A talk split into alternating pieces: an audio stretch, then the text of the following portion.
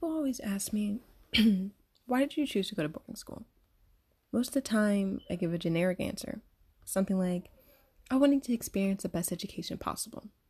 Or, I wanted to broaden my horizons. I can say these things with integrity because receiving a better, better education was one of my many reasons for choosing boarding school. But academics weren't my first. My number one reason for choosing boarding school comes down to one word stability.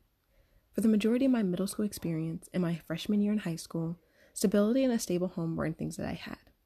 I wasn't even aware of this until seventh grade, when a close friend and I were trying to coordinate hanging out over the weekend.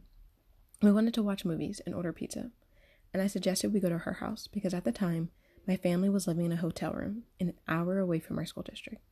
My friend met my suggestion with, Why don't we ever go to your house, Channing? I suddenly froze. I started to feel sweaty, nervous, and anxious at this simple question. How could I explain the truth without receiving looks of sympathy, pity, and making the situation awkward? I simply couldn't find the courage to explain so. So, much as I would have preferred not to, I told a white lie, saying that my house was under renovation and wasn't ready for guests. That nerve wracking moment was what inspired me to apply to boarding schools. It opened my eyes to how jumping around from hotel to hotel wasn't a mainstream experience that many could relate to.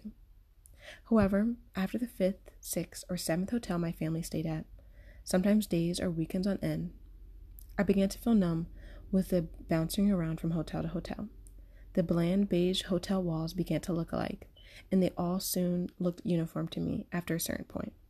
The staff of the hotels began to know my family on a first name basis, which helped make some of the hotels more enjoyable than others.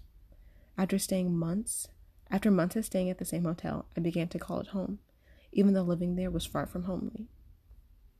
My longing for stability in my life led me to begin to look at boarding schools. After applying to and being accepted into A Better Chance, an organization designed to help striving minorities into independent private schools. At first, I was only interested in day schools near Philadelphia, but the feeling of being unstable or being constricted from taking a breath when I got home is the reason why I chose to go to boarding school. Yes, I wanted to go to the best school possible and get the best resources to transition into college.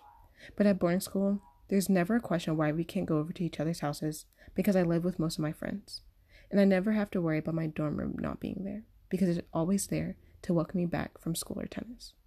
I chose to go to boarding school because I'm able to take deep breaths there because my life there is stable.